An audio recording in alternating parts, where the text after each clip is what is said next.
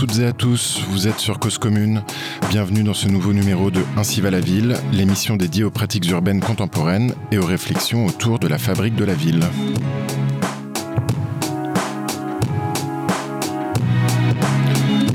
Embellir le quartier Réunion-Père-Lachaise, visibiliser les violences faites aux femmes, ouvrir un EHPAD, installer des toitures d'écoles végétalisées, réviser le plan climat, distribuer des lombricomposteurs, subventionner des associations qui agissent en faveur des sans-abri, fêter l'obtention du brevet des collèges, racheter un terrain pour ouvrir un nouveau parc, faire découvrir les artisans et commerçants du quartier, rénover le quartier Python-Duvernois, agir contre l'isolement des personnes âgées des quartiers populaires, faire respecter le stationnement des trottinettes, devenir un territoire zéro chômeur de longue durée, organiser le bal des seniors, lutter pour qu'il n'y ait plus un enfant à la rue, accompagner la rénovation thermique des copropriétés, valoriser les invendus alimentaires, promouvoir le réemploi, réaménager la porte de Montreuil, ouvrir un nouveau stade et une jolie piscine, mettre fin au plastique à la cantine.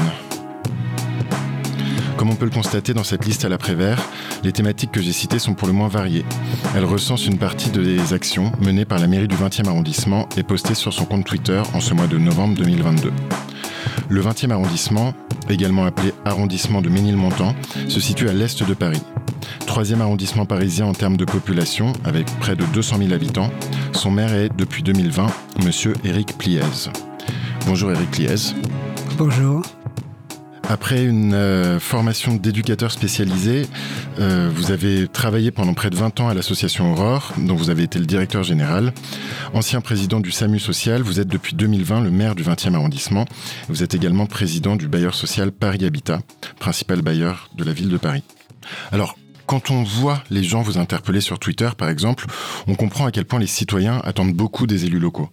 Même si les réseaux sociaux ont souvent, souvent ainsi fait qu'ils sont plus fréquemment utilisés pour se plaindre que pour se féliciter, on vous demande à peu près quotidiennement de ramasser tel papier par terre, de mettre telle contravention à un camion mal garé. Et alors du coup, j'ai envie de vous demander en réalité comment s'organisent vos journées ou vos semaines types et à quoi un maire d'arrondissement consacre son temps ? À tout ce que vous avez cité avant, donc ça fait, ça fait un emploi du temps un petit peu chargé. Euh, non, je crois que les attentes des habitants euh, d'un maire d'arrondissement, c'est d'abord la proximité, donc c'est d'abord un maire qui les écoute, qui aille vers eux, qui prenne en compte ce qu'ils ont à dire. Ce qui est difficile pour le maire, c'est que, évidemment, ce que veulent les uns, deux cent mille habitants, ce que veulent les uns n'est pas forcément en rapport avec ce que veulent les autres. On veut tous moins de voitures, mais en même temps, on veut aussi pouvoir prendre notre voiture quand on part en vacances, par exemple. Euh, j'ai plus de voiture, moi. Hein. Euh, mais donc, donc, il faut gérer, il faut travailler euh, à la fois sans renoncer à son projet et en même temps en essayant de répondre au mieux pour euh, satisfaire euh, un maximum des gens. Et ça, ça ne peut se faire, à mon avis... Euh, j'ai quelques exemples euh, sur lesquels on pourra revenir. Ça peut se faire, à mon avis, qu'en prenant le temps de l'écoute, en prenant le temps de construire avec les personnes. On vient de réussir un, un assez beau projet, euh, vous avez cité tout à l'heure, embellir votre quartier. Embellir votre quartier, c'est quoi ? C'est l'idée, bah, effectivement, par quartier, d'être plus à l'aise pour circuler, mais aussi avoir plus de végétalisation, mais de déterminer ensemble avec les habitants où on va agir, euh, pour que ça soit le, le plus profitable possible.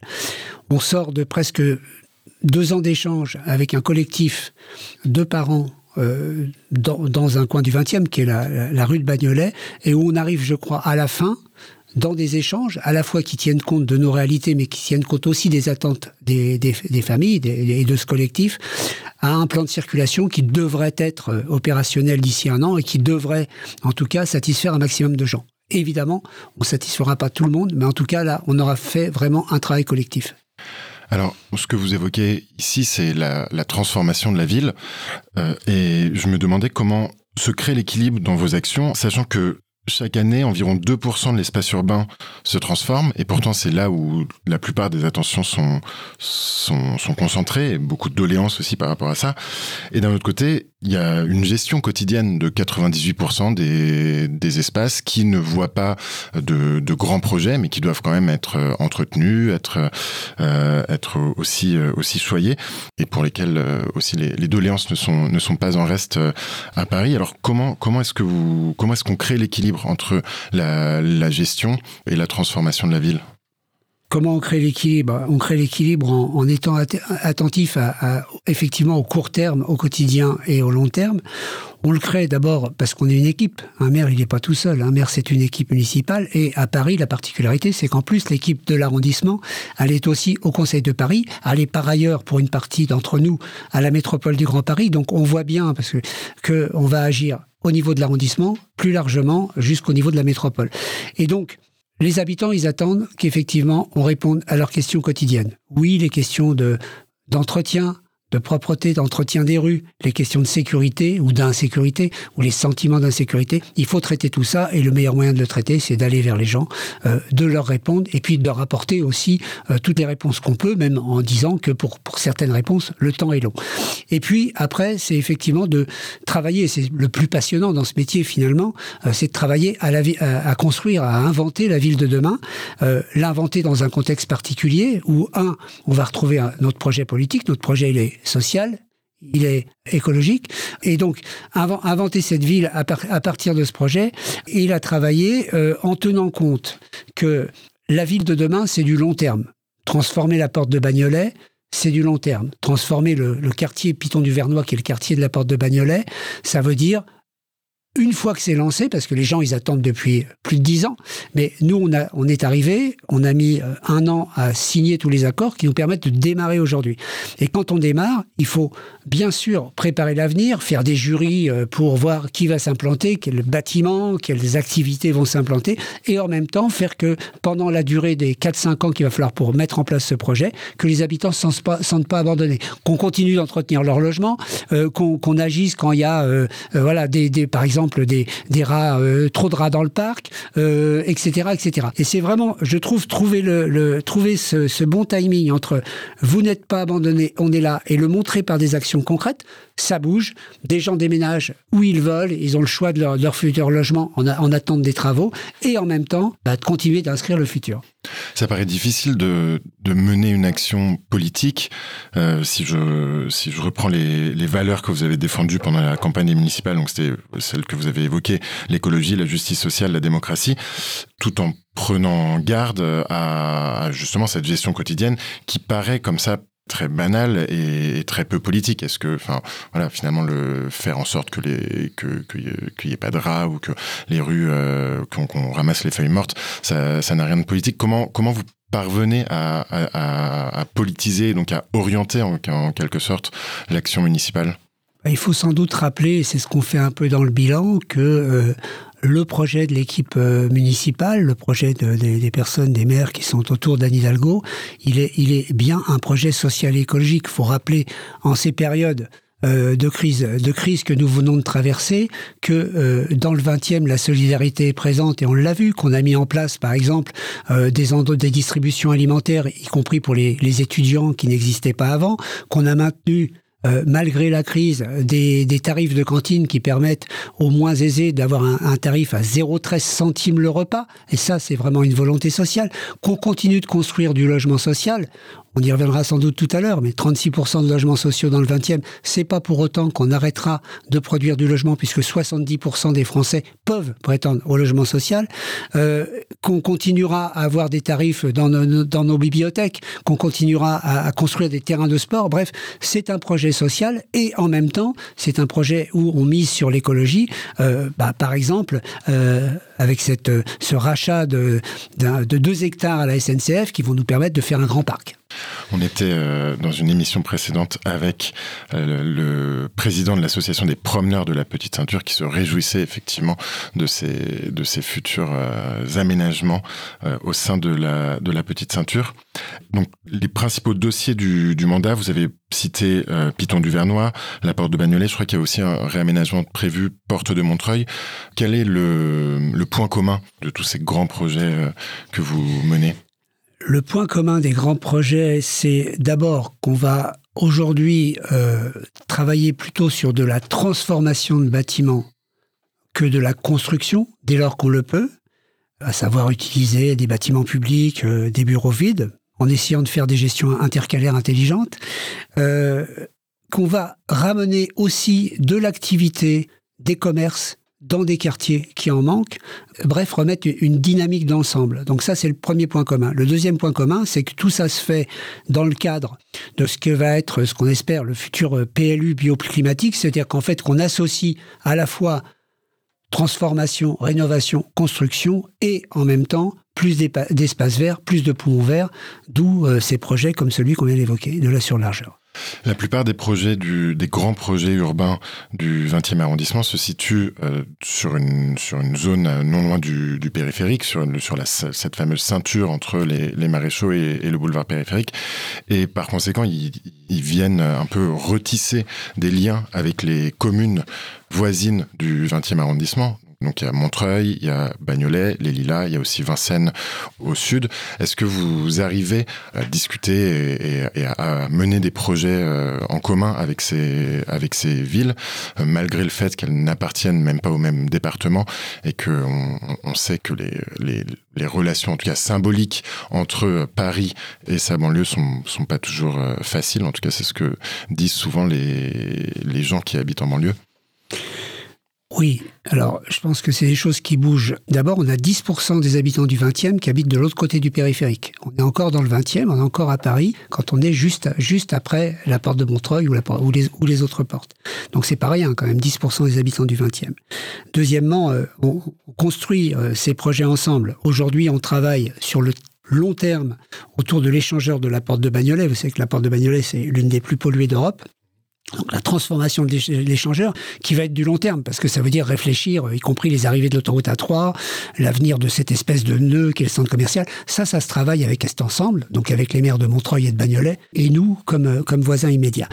Euh, la porte de Montreuil, on l'a, c'est pareil, la transformation, elle est réfléchie, pensée, en tout cas elle est soumise aussi euh, à l'approbation de, de, nos voisins de, de nos voisins de Montreuil. Et puis...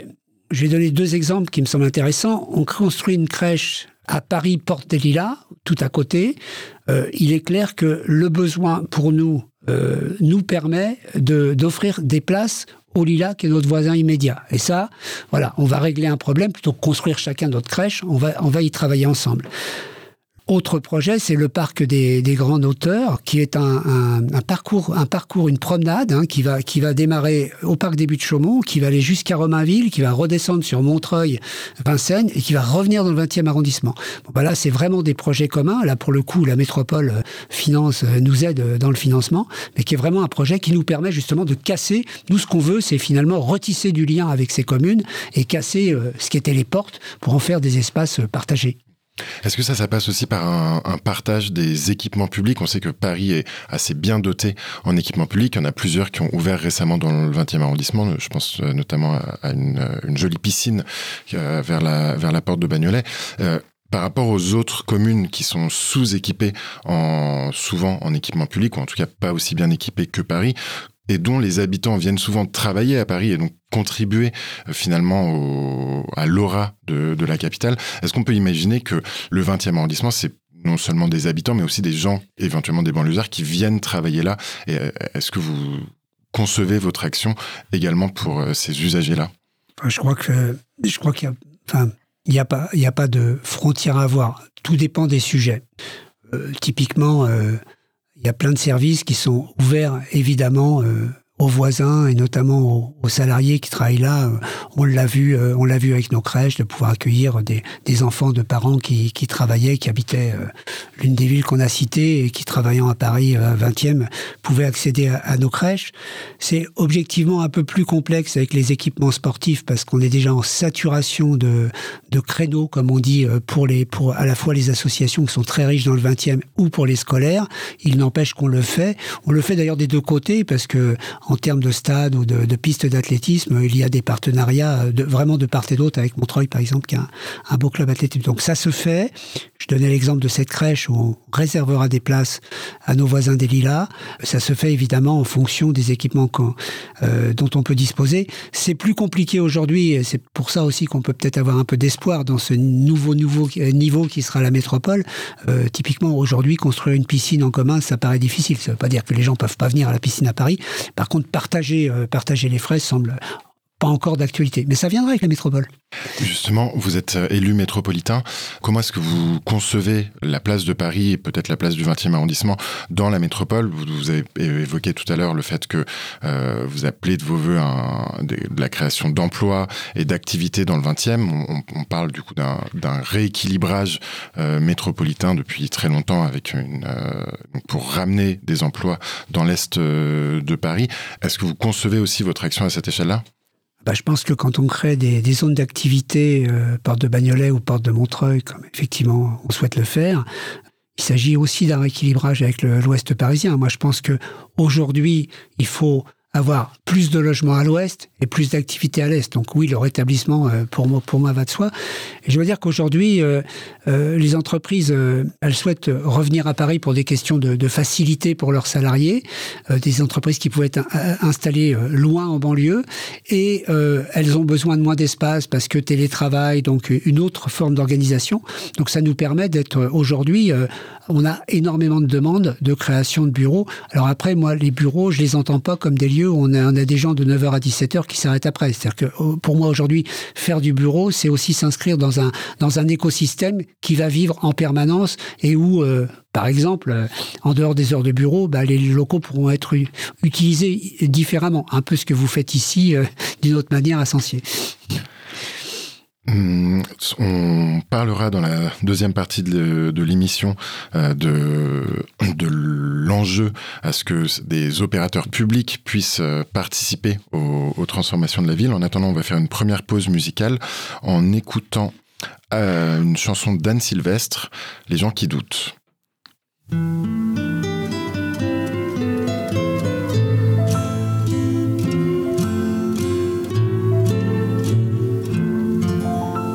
J'aime les gens qui doutent, les gens qui trop écoutent leur cœur se balancer.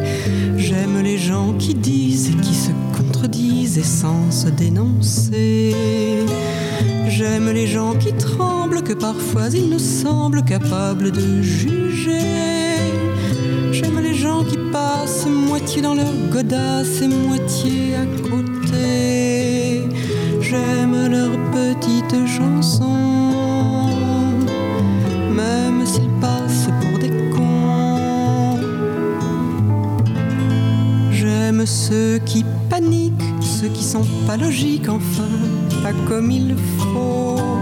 Ceux qui avec leur chaîne, pour pas que ça nous gêne, font un bruit de grelot. Ceux qui n'auront pas honte de n'être au bout du compte que des ratés du cœur. Su dire, délivrez-nous du pire et gardez le meilleur. J'aime leurs petites chansons, même s'ils passent pour des cons. J'aime les gens qui n'osent s'approprier les choses, encore moins les gens. Ceux qui veulent bien être qu'une simple fenêtre pour les yeux des enfants. Ceux qui sans oriflamme et daltonien de l'âme ignorent les couleurs. Ceux qui sont assez poires pour que jamais l'histoire leur rende les honneurs. J'aime leurs petites chansons, même s'ils passent pour des cons. J'aime les gens qui doutent mais voudraient qu'on leur foutent la paix de temps en temps et qu'on ne les malmène jamais quand ils promènent leurs automnes au printemps. Qu'on leur dise que l'âme fait de plus belles flammes que tous ces tristes culs et qu'on les remercie, qu'on leur dise en leur cri merci d'avoir vécu, merci pour la tendresse et tant pis pour vos faits qui ont fait ce qu'elles ont pu.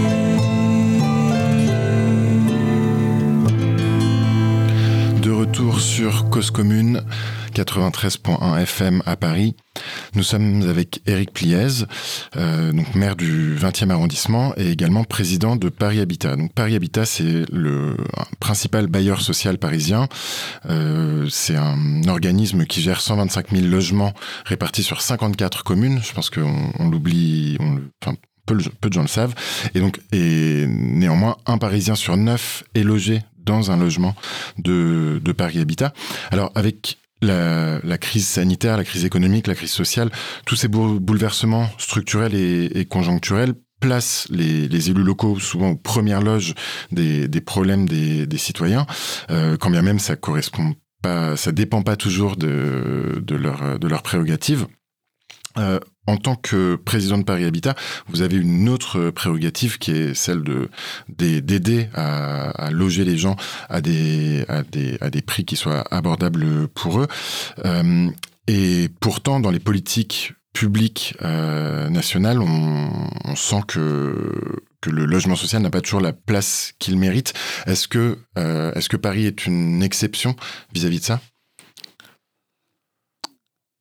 Paris est sans doute une exception euh, dans le soutien qu'il fait à ses, à ses bailleurs et aux bailleurs en général. Euh, Paris est une exception dans les aides à la pierre euh, assez uniques euh, qu'il, euh, qu'il, qu'il propose aux bailleurs, et c'est évidemment avec ces aides, donc ces subventions, hein, pour faire simple, que les bailleurs vont pouvoir euh, équilibrer leurs opérations et surtout lancer de nouvelles opérations. Donc oui, de ce point de vue-là, on a un soutien. Et pour le coup, on rejoint le projet politique de Paris. Euh, clairement, euh, on était à dix pour cent, on est quasiment à vingt-cinq pour cent de logements sociaux. L'objectif, c'est trente pour cent plus dix pour cent de logements dits abordables, donc on va dire de logements intermédiaire pour les classes moyennes, parce qu'on veut aussi garder les familles et les classes moyennes dans Paris. Donc oui, de ce point de vue-là, la situation de Paris est, est assez unique, euh, et les bailleurs sociaux, euh, comme Paris Habitat, euh, sont effectivement euh, bien traités par, euh, par leur principal commanditaire. Donc là, vous avez évoqué les, les, les objectifs du nouveau P L U, donc quarante pour cent de logements publics, donc trente pour cent de logements sociaux en deux mille trente-cinq. Que répondez-vous aux gens qui...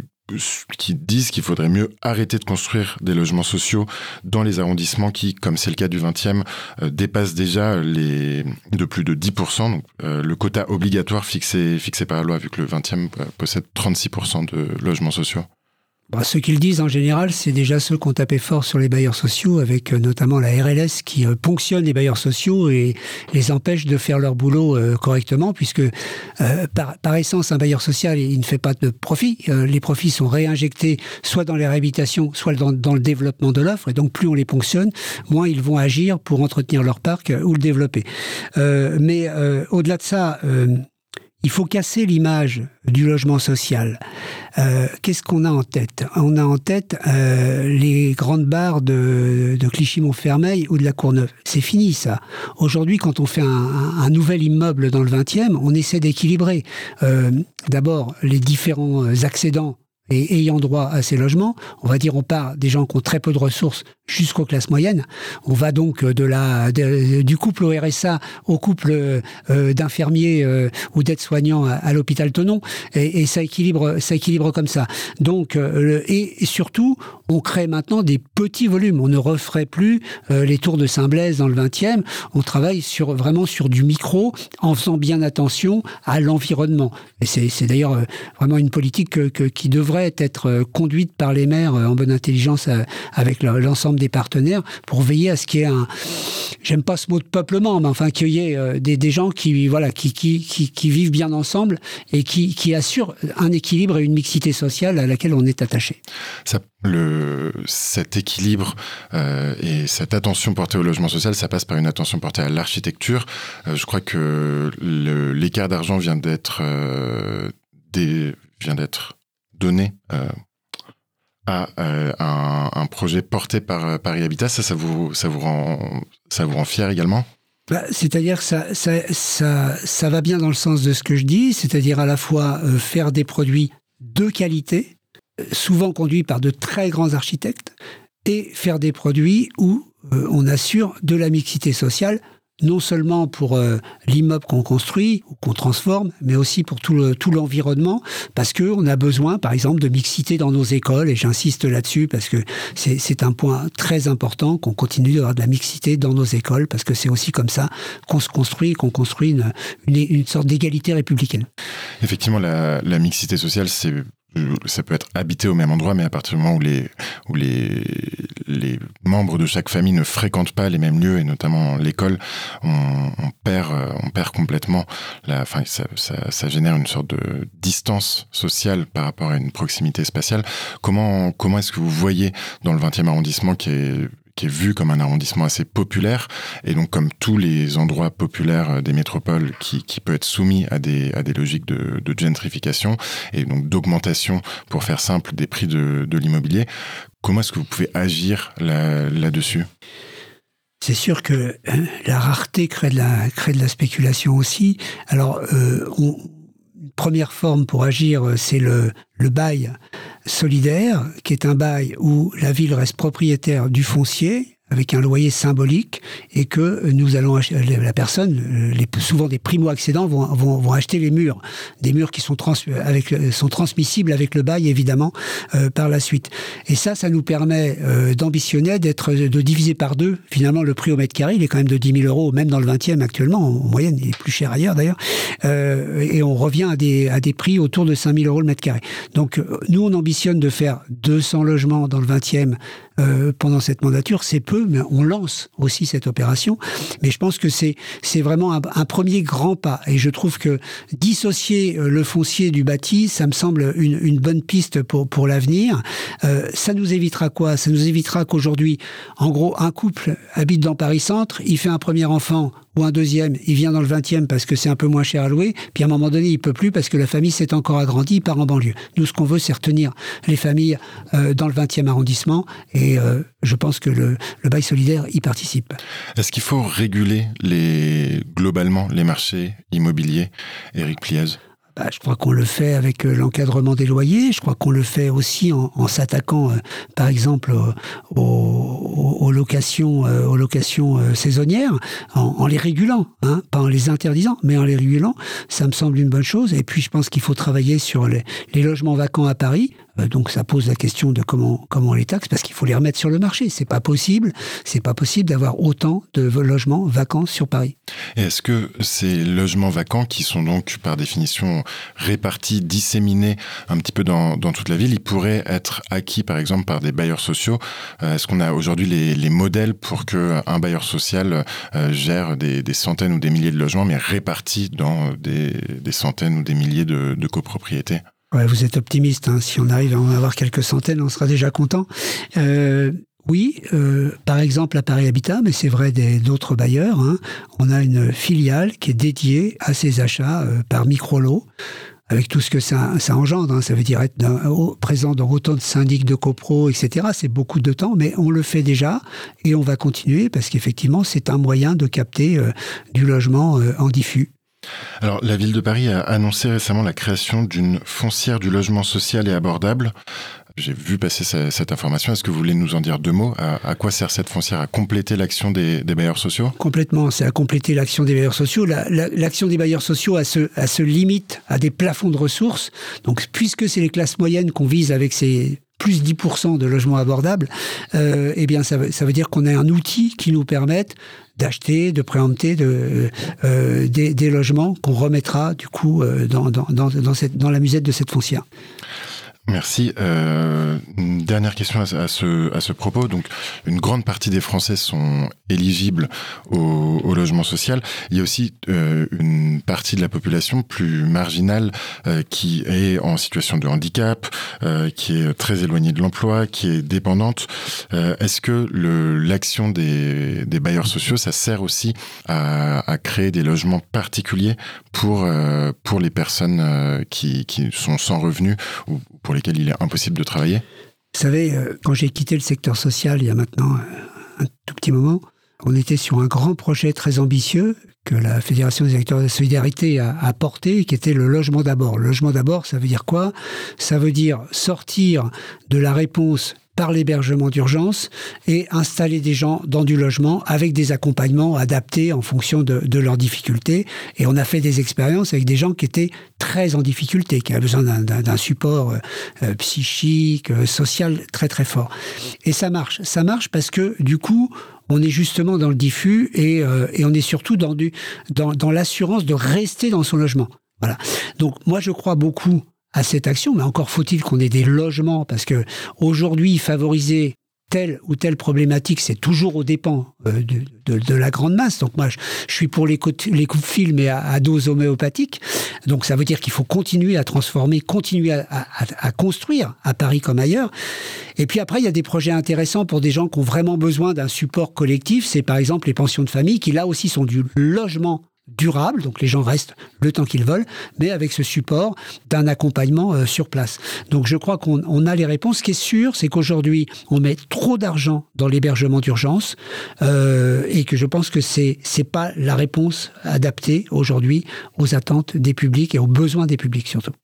Est-ce que pour satisfaire ces, ces besoins en logement, pour répondre à cette, à cette crise du logement qui est d'une grande violence aujourd'hui en France, euh, les, les acteurs publics, donc comme les, les, les offices publics H L M, sont selon vous les meilleurs outils, ou est-ce que on, on pourrait aussi imaginer, pour euh, pallier au, au manque du marché, de s'appuyer sur d'autres opérateurs, des opérateurs euh, associatifs, des opérateurs euh, coopératifs euh, Oui, et d'ailleurs, certains l'ont fait. Euh, on, peut, on peut citer quelques grands comme Emmaüs, qui a fini par monter d'ailleurs sa foncière H L M, Emmaüs Habitat. On peut citer Habitat Humanisme, par exemple.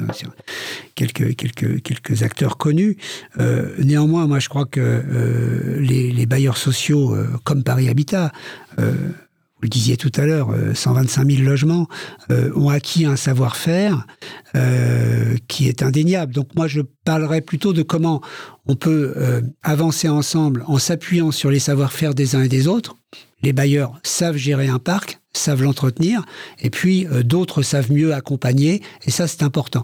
Le dispositif Elias, qui est un dispositif euh, parisien, euh, permet, par exemple, d'avoir des équipes psychiatriques qui vont aller vers des personnes repérées, euh, soit par leur isolement d'ailleurs, soit par euh, des troubles qu'ils vont créer dans une, dans une collectivité, d'aller vers eux, de rouvrir la porte, de renouer le contact et d'entreprendre, quand il le faut, soit un travail d'écoute, soit un travail de soins, et ça marche plutôt bien. Et, et là, on s'appuie vraiment, voilà, on, on ajoute un opérateur spécialisé euh, à un opérateur spécifique. Euh, je pense que c'est aussi comme ça qu'il faut travailler. On voit bien là qu'il y a, un, il y a une sorte de tissage entre l'échelon, euh, l'échelon des élus et des, et des municipalités, l'échelon des opérateurs immobiliers qui sont rattachés et la, et la société civile. Ça, c'est un, c'est un modèle qui pourtant paraît pas toujours... Euh, enfin, on, on oppose souvent les acteurs publics aux, aux acteurs privés, et les, les acteurs associatifs font partie du, du, du secteur privé. Il faut, selon vous, euh, retisser des, des liens entre tous ces, tous ces secteurs pour faire face à la crise du logement ? Il faut retisser des liens, et ce qu'on ce qu'on, ce qu'on n'a pas dit, c'est que euh, nous, comme bailleurs sociaux, on gère aussi des pieds d'immeubles et des commerces en pieds d'immeubles. Quand je dis commerce, en tout cas des, des, des, des boutiques, enfin des lieux en pieds d'immeubles. Et on voit bien comment réfléchir avec des acteurs associatifs, des acteurs de l'E S S, voire des commerçants, à comment on va composer euh, les réponses de pieds d'immeuble dans un quartier, c'est fondamental. C'est fondamental, surtout quand on prétend que les gens puissent vivre dans ce qu'on appelle la ville du quart d'heure, c'est en gros trouver un maximum de services publics, privés, autour de chez eux. Donc je pense qu'aujourd'hui, oui, on ne peut pas se passer d'une réflexion avec les acteurs associatifs quand on est bailleur social.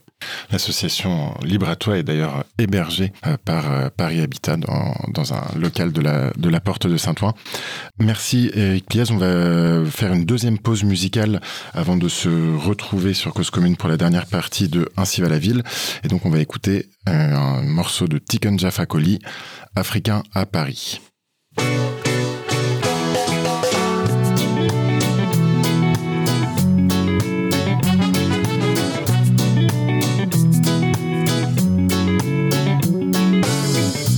Maman, je pense à toi, je t'écris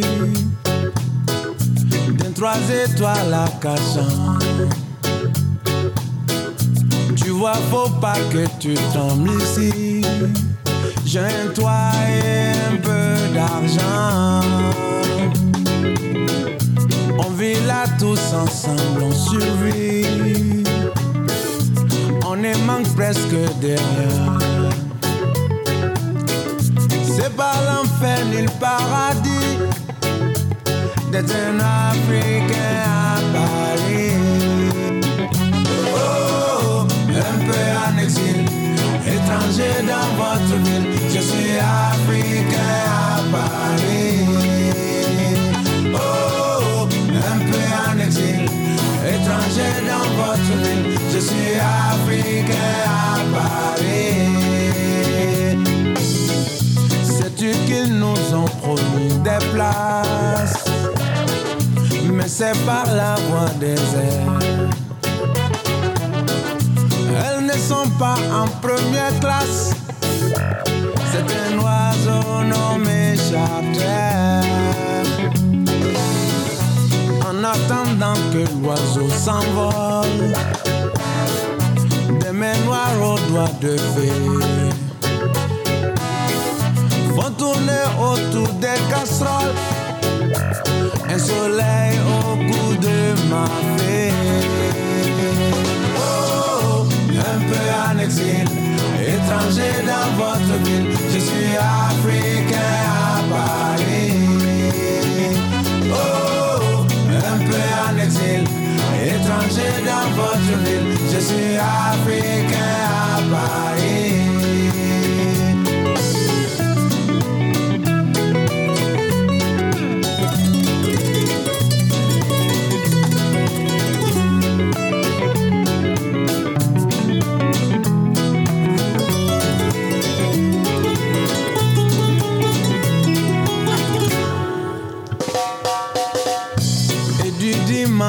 Dimanche aussi,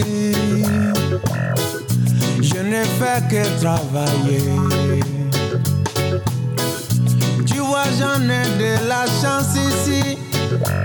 J'aurai bientôt mes papiers. Maman, je sais que tu as l'habitude de trop vite t'affoler. Pas d'inquiétude si un hôtel a brûlé. Oh, un peu en exil, étranger dans votre ville. Je suis Africain à Paris. Oh, un peu en exil, étranger dans votre ville. Je suis Africain à Paris. Oh, un peu en exil, étranger dans votre ville. Je suis Africain à Paris. Oh, un peu en exil, étranger dans votre... De retour sur Cause Commune avec le maire du vingtième arrondissement, Eric Pliez. C'était Tiken Jah Fakoly, Africain à Paris à l'instant. Pourquoi est-ce que vous avez choisi ce morceau ? Parce qu'il parle à la fois de l'exil et puis parce qu'il a... Il a du sens pour nous qui, est dans le vingtième, avons six foyers, avec la volonté que ces foyers soient le plus possible ouverts sur la ville. Ce qu'on a commencé à faire, on a un élu qui est en charge des foyers et euh, je crois que nos rapports, euh, à la fois avec les occupants de ces foyers, mais aussi avec les gestionnaires de ces foyers, euh, permettent euh, d'améliorer la situation de, de ceux qui y vivent. Donc je trouvais intéressant de, de pointer ce sujet. Aujourd'hui, on a... un certain nombre de, d'habitants de foyers euh, qui sont euh, membres des conseils de quartier, donc qui prennent leur part dans la, dans la vie démocratique du vingtième, et je trouve que c'est, c'était l'occasion de le dire en tout cas. Justement, c'est, euh, le, le fait que tout le monde ait sa place dans la ville, c'était un des, un des aspects et un des objectifs principaux du projet des, des Grands Voisins, dont, dont vous avez été un des grands promoteurs. Est-ce que déjà, ce, donc le projet des Grands Voisins, je rappelle pour nos auditeurs, c'était le, l'occupation temporaire d'une friche, d'un, l'ancien hôpital Saint-Vincent-de-Paul dans le quatorzième arrondissement de Paris, euh, donc qui a été menée par l'association Aurore que vous, que vous dirigiez alors. Est-ce que ce, ce projet, c'était pour vous déjà un manifeste politique ? Clairement, alors j'ai, j'ai envie de dire un, un, un manifeste qu'on a très vite partagé avec, euh, avec quelques, quelques amis... Euh. Plateau Urbain, il y a ce week-end, mais avec la maire du quatorzième aussi, on a vraiment porté ce, ce projet ensemble. Oui, parce que euh, on a inversé les choses. C'est-à-dire que on n'a pas ouvert un bar à bière. On a d'abord ouvert, puisqu'on y était déjà par petits bouts, euh, un lieu où des personnes étaient hébergées euh, dignement, et euh, on a ouvert ce lieu euh, sur le quartier. Or que d'habitude, on ouvre un lieu d'hébergement dans un quartier et on est vécu comme ceux qui arrivent. Là, ben non, c'était venez chez nous, on ouvre, et pour le coup, l'intelligence du projet, euh, une intelligence collective, c'était de chercher des acteurs qui justement portent ce projet d'ouverture, euh, tout en laissant euh, Aurore, à, à l'époque, dans, dans, dans son rôle d'hébergeur. Et je pense que la mayonnaise a pris aussi parce qu'il y avait, euh, il y avait cette, cette, ce projet solidaire, c'est ce qui attirait les gens. Et, et c'est important parce que je crois que les, les grands voisins ont permis de faire que euh, maintenant on ne parle plus des tiers-lieux comme de simples bars à bière intercalaires. On, a, on y met autre chose, on y met plus de sens, et je pense que s'il y a quelque chose de réussi, c'est au moins ça. Les Grands Voisins, pour y avoir participé avec vous, euh, c'était aussi une, une sorte d'expérience de, de quasi-autogestion par la société civile d'un, d'un quartier de la ville. Et donc avec la, effectivement la, la bénédiction et la bienveillance de, de Karine Petit, la maire du quatorzième notamment. Mais est-ce que donc ça, ça, ça, ça vient un petit peu questionner justement le rôle des, des élus locaux et le, et, le, et le rôle des collectivités euh, dans la... dans la gestion urbaine et dans, et dans le fait de mener des projets. Est-ce qu'aujourd'hui, ça vous aide euh, et ça vous oriente, ça vous guide dans vos actions en tant que, en tant que maire ? Sans doute. D'abord, euh, parce que ça, ça, ça montre aussi que les pouvoirs publics doivent savoir déléguer et, et, et faire confiance à un moment donné euh, au mouvement associatif, ce qui n'était pas gagné d'avance, surtout sur un projet aussi ambitieux, sur un, un tel espace, soixante mille m², je crois, si, si, si je me rappelle bien. Euh, donc oui, euh, ça indique... On, on, on, on, on le fait, et je pense que du coup ça s'est un peu généralisé euh, dans Paris et ailleurs. Enfin, on, on a ouvert euh, après les grands voisins euh, dans des lieux que j'aurais cru euh, impossibles, des villes de banlieue que j'aurais cru inaccessibles pour euh, ce qu'on va appeler des tiers-lieux pour, pour faire simple. Euh, moi, l'expérience, par exemple, c'est que quand j'ai été sollicité pour installer justement Porte de Bagnolet, un collectif d'artistes qui n'avait plus de, d'hébergement parce que justement son dispositif intercalaire s'était arrêté, j'ai dit oui, et je constate une fois de plus que ben voilà, c'est, c'est bien géré, c'est autogéré, on ne vient pas me solliciter tous les quatre matins pour me demander de l'argent, non, les gens se débrouillent, et voilà, c'est, c'est, c'est la confiance collective. Alors, est-ce qu'il y a d'autres envies de projets mixtes euh, donc qui allient à la fois des, des objets sociaux, d'hébergement ou, ou d'insertion avec euh, de l'activité ou de l'accueil du public ? Est-ce qu'il y a de, ce, ce genre de projets qui sont euh, prévus dans le vingtième arrondissement ? En tout cas, nous, on est très ouverts. Euh, il y a quelques idées. Euh, je crois vraiment que... Euh, comment dire ? moi, moi, moi, je pense que plus on décloisonne et plus les choses sont simples. Euh, plus on arrêtera de parler euh, d'héberger des personnes en addiction, mais qu'on parlera simplement de proposer, euh, de proposer euh, voilà, de, d'héberger des gens tout simplement, d'héberger, de loger des gens, euh, et, et, et, et, et moins on fera peur. Et plus... ces lieux seront ouverts sur l'extérieur. C'est euh, l'expérience que, qui se poursuit d'ailleurs euh, aux Cinq Toits dans, dans le seizième arrondissement. Et plus les choses se banalisent et que finalement on regarde plus qui est là, mais le projet global. C'est ce que je crois a dit euh, mon collègue maire du seizième arrondissement lors du quatrième anniversaire des Cinq Toits. Et donc de, moi je suis pour le décloisonnement et je suis pour qu'on, qu'on banalise les choses. Il y a des gens qui ont des problèmes. Ce qui compte, c'est de mettre en face l'accompagnement qui va leur convenir euh, et de les intégrer à un écosystème, on va dire, pour euh, d'ensemble. Alors parfois la, la puissance publique peut être moteur pour mettre à disposition du foncier inoccupé euh, à, des, à des associations ou à des, des, des citadins qui en ont, qui en ont besoin. Parfois elle ne l'est pas et donc ça peut donner lieu à des occupations informelles, à des squats qui peuvent être voilà, par, par nécessité, par conviction politique. Comment est-ce que en tant que, en tant que maire vous, vous gérez ce, ce genre de, de sujet ? Est-ce que vous comprenez euh, la, la désobéissance civile, par exemple ? Alors, il y a deux questions. Euh, sur, sur, sur les squats, euh, il se trouve qu'on on a, on a, on a un sujet de ce type euh, dans le vingtième actuellement. Euh, comment on le gère ? On le gère en médiateur, en fait. On a mis en place une médiation entre euh, on va dire, les occupants et le propriétaire. Et je pense qu'on est arrivé à atterrir sur un, un compromis qui fait qu'effectivement... Euh, un propriétaire social, en plus il y a un projet social derrière, euh, qu'il y ait une occupation euh, voilà, à durée déterminée, euh, le temps, euh, le temps que, que, que le projet social se mette en place. Donc on a vraiment joué un rôle de médiateur. Euh, de la même façon, quand il y a des squats euh, de type euh, hébergement, euh, je pense que ce qui compte pour nous, dans notre A D N à nous, c'est que euh, le squat, surtout s'il vient empêcher un projet de se réaliser, doit pas durer, mais les gens doivent pouvoir partir dans la nature. Donc c'est comment on travaille, euh, typiquement à ce qu'ils ne ressortent pas sans aucune proposition d'hébergement ou de logement. Voilà, c'est plutôt comme ça qu'on travaille. Alors la, désobé- la désobéissance civile, bah moi, j'ai, un... j'ai un... d'une part, je pense que euh, quand arrive la désobéissance civile, c'est que euh, en amont, on a, on a raté quelque chose. On a raté le dialogue, on a raté euh, le, le, le consensus possible. Euh, et donc, à un moment donné, euh, il y a une rupture qui fait qu'on va rentrer dans un autre processus euh, et que souvent, la désobéissance civile, elle vient euh, justement faute de dialogue et de, de compromis en, en amont. Pour moi, euh, c'est important de le redire, la désobéissance civile, c'est une arme de combat euh, pacifique. Et donc, euh, je pense que la responsabilité de ceux qui conduisent ces mouvements, c'est de, justement de ne pas franchir la, la, la frontière, qui serait la frontière de, de l'acte plus violent. Après, quand on est dans une impasse, quand, euh, par exemple, euh, la dernière, dernière COP qui a pris, un, qui a pris une décision, euh, à savoir limiter à deux degrés le réchauffement à date de deux mille neuf, on peut comprendre euh, qu'il y ait des mouvements euh, de désobéissance civile euh, pour faire avancer la cause. Et, et donc, je ne peux pas, euh, je ne peux pas euh, me désolidariser totalement de, de, de ces mouvements, même si, euh, même si euh, voilà, après, la, le, le mode d'action peut, peut interroger les, les uns et les autres, mais euh, c'est pas nouveau.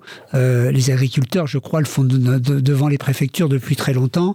Et euh, pour les gens de ma génération, euh, le Larzac ou les premières centrales nucléaires ont été des moments de désobéissance civile. Je voulais aussi vous, vous demander si vous aviez des, euh, enfin, quelles nouvelles d'un lieu emblématique de, de votre arrondissement euh, qui fut un squat qui n'est, qui n'est plus aujourd'hui, à savoir la Flèche d'Or, donc une ancienne gare de la Petite Ceinture, occupée aujourd'hui par un, un, un collectif qui anime euh, le lieu. Ça a été un lieu de, donc ancienne gare, ça a été un lieu de concert, un, un lieu culturel du, du vingtième. Aujourd'hui, ce lieu euh, doit être euh, rénové euh, pour, euh, pour pouvoir euh, continuer son histoire. Or, les, les financements sont très difficiles à, à rassembler euh, pour, pour le collectif d'associations qui, qui y est. Comment est-ce que la mairie, euh, qui, je crois, a racheté le lieu, peut continuer à accompagner euh, ce, ce, type de, ce type de projet ?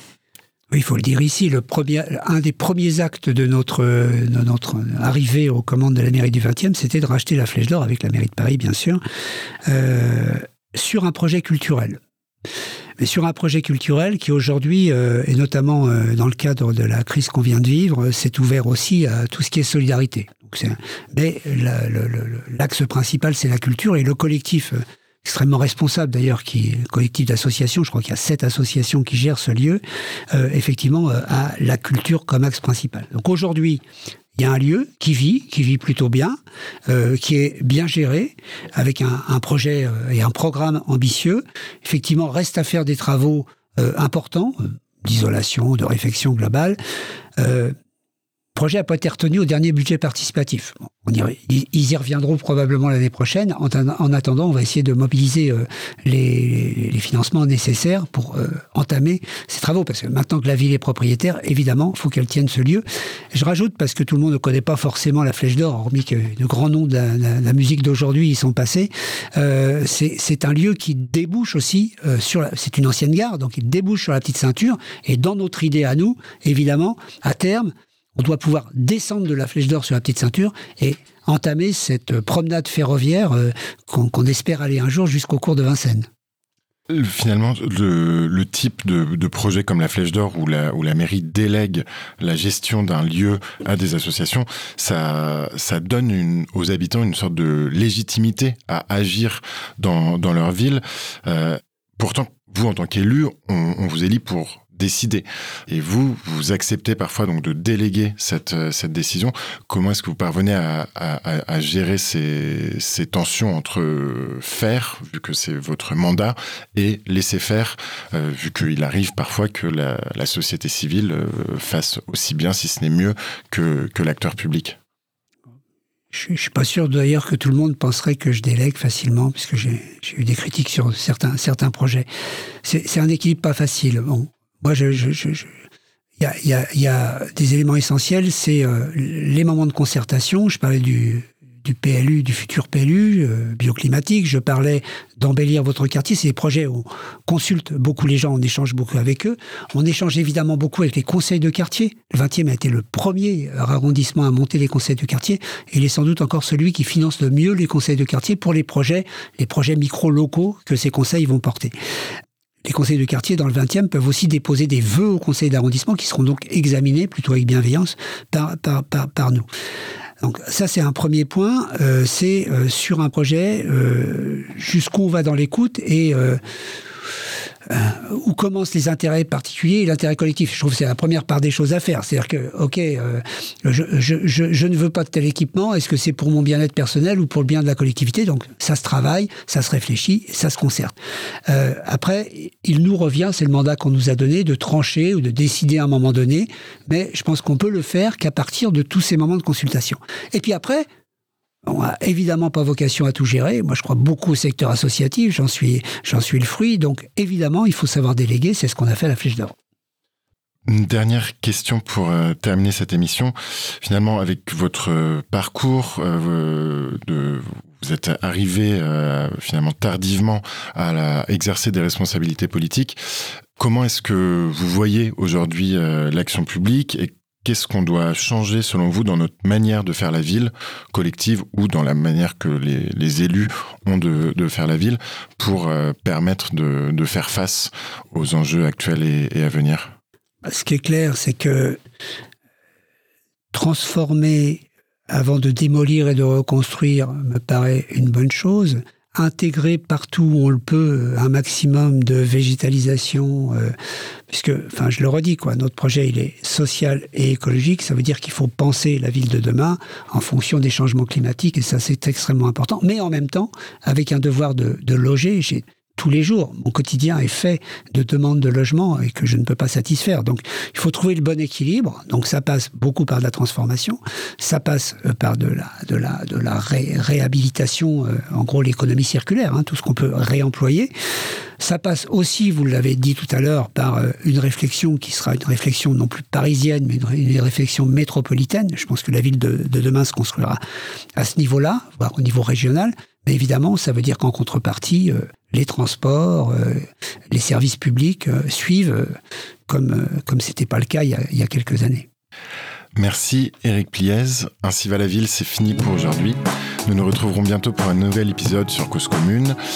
Vous pouvez également télécharger cette émission en podcast sur cause tiret commune point f m ainsi que l'application Cause Commune. Cette émission a été réalisée avec le soutien de la Preuve par sept. Merci à Olivier de m'avoir aidé à réaliser cette émission. Merci à Plateau Urbain de mettre à disposition le local dans lequel nous avons installé le studio au sein du projet Césure, occupation temporaire de l'ancienne fac de Sancier à Paris cinquième. Au revoir Eric Pliez. Merci.